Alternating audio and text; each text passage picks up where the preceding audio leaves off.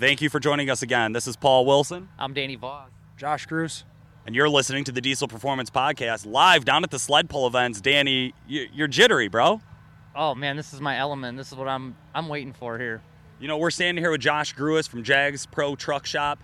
Um, snuck up, man. Nobody, we were just talking about, nobody really saw you coming. Well, it's kind of a little underdog, but it does what it does best out on the drag strip, and I think it turned a lot of heads Friday.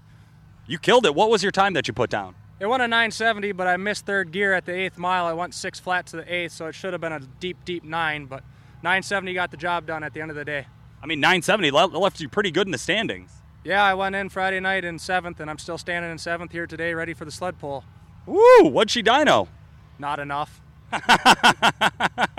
That's literally the words I've heard from about every competitor today. Any thoughts on that? Well, I wasn't. I drew number one, and I wasn't the happiest about it, but it is what it is. It's competition. It was a fair drawing. Got up on a Super Flow. I've never been on one before. I've never been on a dyno where the someone runs the dyno while you run the truck, so I didn't have control of the dyno, which was a little different for me. And the load came on. It's no joke, that dyno is aggressive. It came on before I was ready for it, and the truck tried to power through it. It laid down just shy of fourteen hundred on feel, and it, it's got more than that in it. The drag strip proves it, but it is what it is. So. Now, this is a pretty unique build here. The most of these guys are cut beds. Most of these guys are dropping weight. This is a crew cab. Yep, yep. We're going to try to – it is a – it's used to be a full, complete street truck. We found out today it's just a little under six thousand pounds in drag racing weight this year. Um, and it, yeah, it is. You look at it, you would think it's still a stock truck minus a few things. Um, it's I've owned it since it was brand new in oh four, and it slowly became what it is today.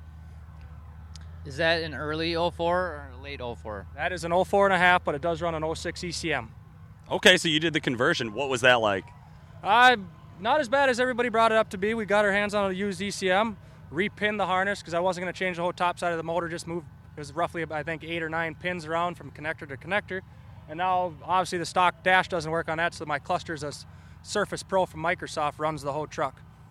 All right, so as I'm looking at this, it looks a little bit different than we saw it out at the racetrack. What'd you have to change for the sled pull event?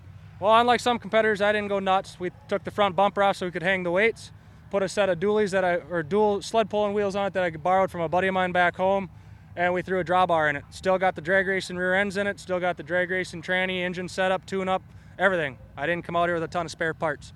I love it. Okay, racing on the hairy edge here. Uh, how much weight are you hanging? Let's put it this way. With one thousand pounds on it, plus the bracket, plus the hitch and everything, I'm a whole, up to a whole whopping six thousand nine hundred pounds. That's going to be one of the lightest trucks here today. I love the color. I'm a burgundy uh, kind of guy. So Thank you. It is burgundy. It ain't purple. It's burgundy. Yep. That's right. You heard it here on the Diesel Performance Podcast. It's burgundy. Um. So do you still street drive this truck, or is it now just a dedicated competition truck? Well, in Minnesota, we can't legally street drive with a hood stack. It will see the street when I decide to be dumb a couple days. It's only got an eight-gallon fuel cell in it, so obviously it can't go very far, but I will drive it from the house to the shop. That's about it. It doesn't get to see the time it used to. I hear you there. Well, Josh, thank you so much for joining us. This has been Paul Wilson. And I'm Danny Voss. And Josh Gruis from Jags. Thanks for listening.